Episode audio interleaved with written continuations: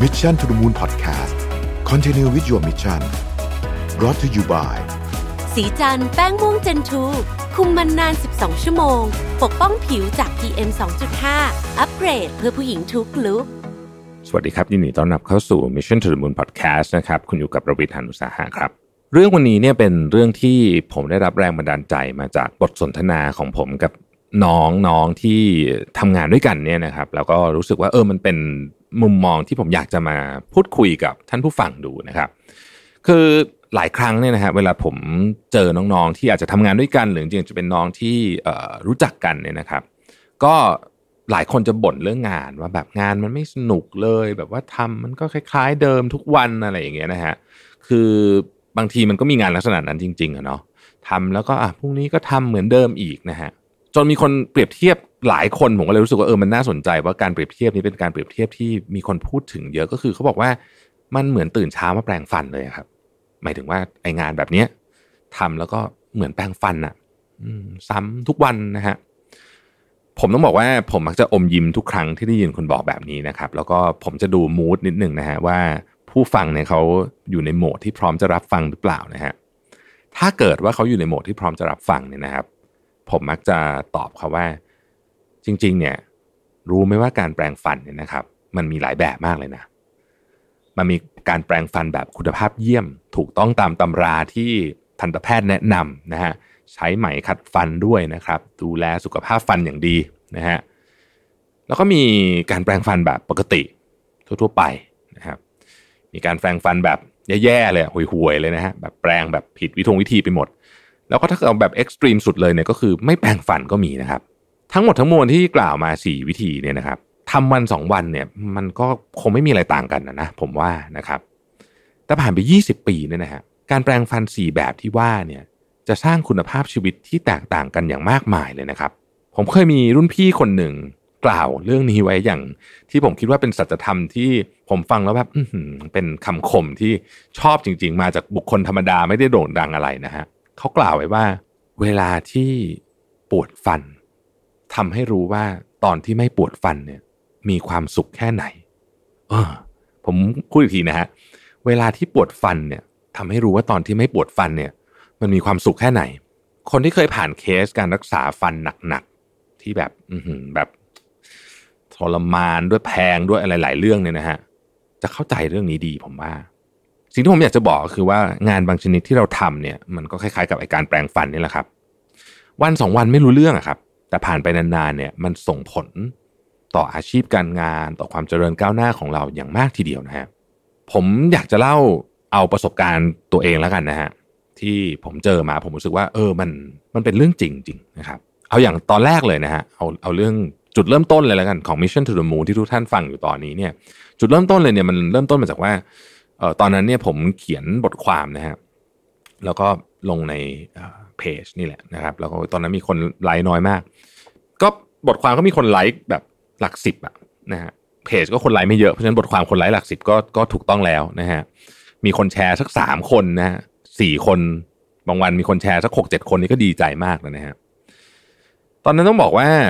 ผมเขียนเนี่ยสัปดาห์หนึ่งประมาณสักสองบทความได้นะครับ สั้น ๆ นะฮะมันก็มีอารมณ์ท้อๆเหมือนกันนะเหมือนแบบ มันจะมันจะมีคนไลค์เยอะขึ้นไหมเพราะว่าผ่านไปแบบครึ่งปีน่ะนะฮะคนไลค์ก็ประมาณเนี้ยเยอะขึ้นนิดหน่อยบางอันนะฮะแต่ผมก็ทู่ซีก็เขียนไปนะฮะสัปดาห์ละสองตอน เอาจริงมันมีจุดหนึ่งที่ที่ทำไปประมาณเกือบเกือบครึ่งปี แล้วก็รู้สึกว่าเฮ้ยเลิกเขียนเนีกว่ยเสียเวลานะฮะแล้วมันมีจุดคลิปขันฮะอย่างไม่น่าเชื่อจริงๆนะครับ คือมีอยู่วันหนึ่งเนี่ยมีบอกอของสำนักพิมพ์ปันบุ๊กนะฮะ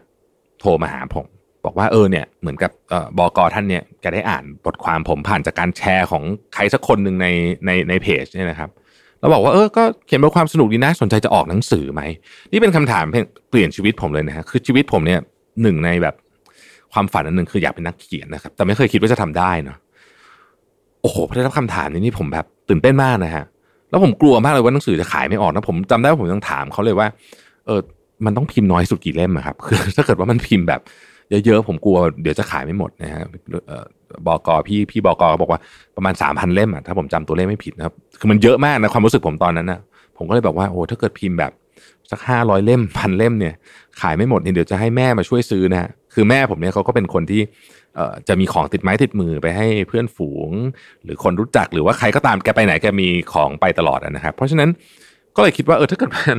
หนังสือลูกขายไม่หมดเนี่ยก็จะให้แม่มาช่วยเหมานะฮะ แต่ก็ปรากฏว่าแกบอกคนต้องพิมพ์สามพันผมตอนบอกพิมพ์สามพันนี่ผมกลัวจริงๆนะว่าจะขายไม่หมด ปรากฏว่าเออมันก็ขายหมดนะฮะมันก็ได้รับการพิมพ์ไปอีกหลายรอบหนังสือเล่มนั้นชื่อ Marketing Everything นะครับก็เรียกว่าเป็นจุดเริ่มต้นแล้วกัน ของการเขียนหนังสือของผม ทุกวันนี้เนี่ยผมออกหนังสือมาเก้าเล่มละนะครับเล่มที่สิบกำลังใกล้จะเสร็จละนะฮะวันนั้นนะฮะผมรู้สึกขอบคุณตัวเองที่ไม่หยุดเขียนบทความไปซะก่อน เพราะว่าจริงๆเนี่ยมันน่าเบื่อมากในตอนนั้นที่เขียนบทความแล้วก็ไม่มีคนมาสนใจไม่มีคนไลค์เนี่ยนะฮะ แต่ถ้าเกิดหยุดไปเนี่ยนะครับ ก็คงไม่มีหนังสือเล่มแรก ไม่มีหนังสือเล่มแรกก็ไม่มีอีกแปดเล่มตามมา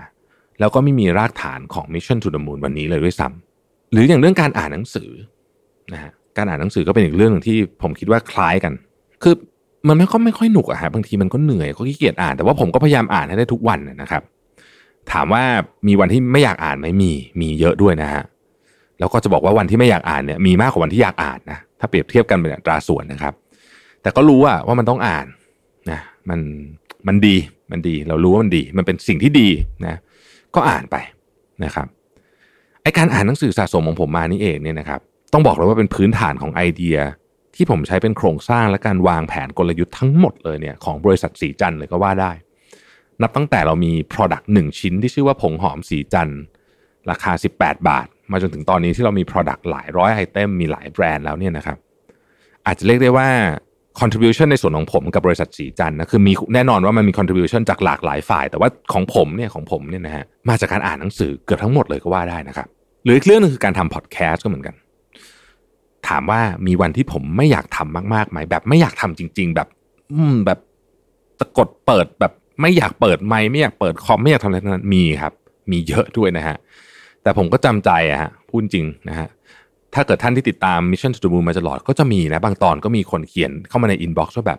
เสียงพี่วันนี้ดูแบบเหนื่อยจังเลยนะครับเขาอาจจะจริงๆอาจจะอยากเขียนว่าขี้เกียจแต่ว่าเกรงใจเลยใช้คำว่าเหนื่อยแทนนะครับ ก็อย่างนั้นแหละครับก็ขี้เกียจจริงๆนะครับแต่ก็ทำไปนะครับก็ทำนะแล้วก็พยายามทำให้ดีที่สุดเท่าที่เราจะทำได้ แน่นอนว่าบางตอนมันก็ห่วยบ้างผมก็ยอมรับนะฮะแต่ว่าผ่านไปแป๊บเดียวเองเนี่ยนะครับพอดแคสต์ Mission to the Moon เนี่ยนะครับก็ปาเข้าไป 900 กว่า episode แล้วนะฮะอีกไม่กี่เดือนก็จะครบพัน episode แล้ว 5 minutes เนี่ยก็ปาไป 600กว่า episode แล้วนะครับ ทั้งสองอย่างนี้เองก็เหมือนกันฮะเป็นรากฐานของ Mission to the Moon Media ซึ่งต้องบอกว่าตอนนี้เนี่ยกำลังโตวันโตคืนเลยทีเดียว สิ่งที่ผมอยากจะบอกก็คือว่าอย่าประมาทพลังของสิ่งเล็ก ๆ ที่เราเลือกทำทุกวัน ไม่ว่ามันจะเป็นเรื่องที่ดีหรือไม่ดีก็ตามนะฮะเพราะมันอาจจะดูเหมือนไม่มีความหมายในวันนั้น อาจจะดูเหมือนไม่มีความหมายในสัปดาห์นั้นด้วยซ้ำหรืออาจจะดูเหมือนไม่มีความหมายในเดือนนั้นเลยด้วยซ้ำนะครับ แต่ว่าพอมันรวบรวมกันเป็นปีๆแล้วเนี่ยนะฮะ มันมีความหมายเสมอคำถามเรื่องการแปลงฟันเนี่ยทำให้ผมนึกถึงเรื่องของผู้ชายคนหนึ่งนะครับ ที่เป็นเรื่องที่เกิดขึ้นที่แมริแลนด์ที่สหรัฐอเมริกานะครับ เด็กผู้ชายคนนี้เนี่ยได้รับการวินิจฉัยว่าเป็นโรค ADHD นะฮะหรือโรคสมาธิสั้นทำให้เขาเนี่ยพูดไม่หยุดเล่นซนเคลื่อนไหวตลอดเวลา ไม่สามารถนั่งนิ่งๆ ฟังครูสอนในห้องเรียนได้เลยนะครับ แล้วก็มีปัญหาในการเรียนรู้สิ่งใหม่ ๆ เสมอ จนครูประจำชั้นเนี่ยเอื่อมระอามาก วันหนึ่งเนี่ยครูประจำชั้นถึงกับเปรยกับแม่ของเด็กว่า ลูกของคุณเนี่ยดูไม่มีพรสวรรค์ใดๆเลย ให้อยู่นิ่งๆ หรือหยุดพูดก็ไม่ได้ ลูกชายของคุณคงไม่สามารถที่จะโฟกัสกับอะไรได้ไม่ว่าตอนนี้หรือในอนาคตก็ตาม โอ้เป็นคำพูดที่เจ็บปวดจริง ๆนะครับ แต่ว่าแม่เขาเนี่ยก็พยายามนะฮะพยายามช่วยลูกพยายามหากิจกรรมให้ลูกทำเพื่อปลดปล่อยพลังงานออกมา ก็ลองทำหลายอย่าง จนในที่สุดเด็กคนนี้เนี่ยก็ได้ลองไปไว่ายน้ำครับ แล้วก็เริ่มเรียนว่ายน้ำเมื่ออายุเจ็ดขวบนะครับ เขาค้นพบว่าการว่ายน้ำเนี่ยทำให้เขารู้สึกสงบ และมีความสุข ก็กลายเป็นกิจกรรมโปรดของเขาไป จากเด็กชายก็เป็นเด็กหนุ่มนะครับซ้อมหนักขึ้นหนักขึ้นหนักขึ้นจนจุดหนึ่งเนี่ยการว่ายน้ำก็กลายเป็นชีวิตของเขาไปนะครับเขาอยู่ในสระ365 วันต่อปีนะฮะเขาเคยให้สัมภาษณ์ว่านักกีฬาว่ายน้ำส่วนใหญ่เนี่ยจะไม่ซ้อมในวันอาทิตย์ เพราะฉะนั้นถ้าเกิดว่าเขาซ้อมในวันอาทิตย์เนี่ย เขาก็จะมีเวลาซ้อมมากกว่าคนอื่นถึง 52 วันต่อปีเลยนะฮะในที่สุดชายหนุ่มคนนี้ก็ติดทีมชาติสหรัฐ และทำสิ่งที่ไม่เคยมีมนุษย์คนไหนบนโลกนี้ทำได้มาก่อน ชายหนุ่มคนนี้คือไมเคิลเฟลป์สนักกีฬาเจ้าของเหรียญโอลิมปิก 22 เหรียญในจำนวนนั้นเป็น 18 เหรียญทองนะครับ ซึ่งเป็นสถิติเหรียญที่เยอะที่สุดในกีฬาทุกประเภทที่นักกีฬาคนเดียวเคยทำได้ตลอดกาลตั้งแต่มีการแข่งขันมานะครับ ไมเคิลเฟลป์สเนี่ยยังเป็นเจ้าของสถิติโลกว่ายน้ำประเภทต่างๆ ถึง 39 รายการ ซึ่งเหมือนกันครับ ยังไม่เคยมีใครทำได้เยอะขนาดนี้มาก่อน ในการแข่งขันโอลิมปิกทั้ง 3 ครั้งที่ผ่านมาหากเปรียบไมเคิลเฟลป์สเป็นประเทศนะฮะหากเปรียบเขาเนี่ยเป็นประเทศประเทศหนึ่งเนี่ยนะครับประเทศนี้จะได้เหรียญอยู่อันดับที่ 12 นะฮะเคยมีคนถามถึงความสำเร็จของไมเคิลเฟลป์สว่าอะไรคือเคล็ดลับ เขาก็ตอบแบบเรียบง่ายมาก ตามสไตล์เขาอะนะฮะ if you want to be the best you have to do things that other people aren't willing to do ถ้าคุณต้องการเป็นที่สุด คุณต้องทำในสิ่งที่คนอื่นปฏิเสธที่จะทำกลับไปที่คำถามเดิมครับ วันนี้คุณตั้งใจทำเรื่องเล็กๆ ที่ดีแล้วหรือยัง วันนี้คุณตั้งใจแปลงฝันให้ดีแล้วหรือยัง ขอบคุณที่ติดตาม Mission to the Moon นะครับ สวัสดีครับ Mission to the Moon Podcast Continue with your mission Presented by สีจันแป้งม่วงเจนทู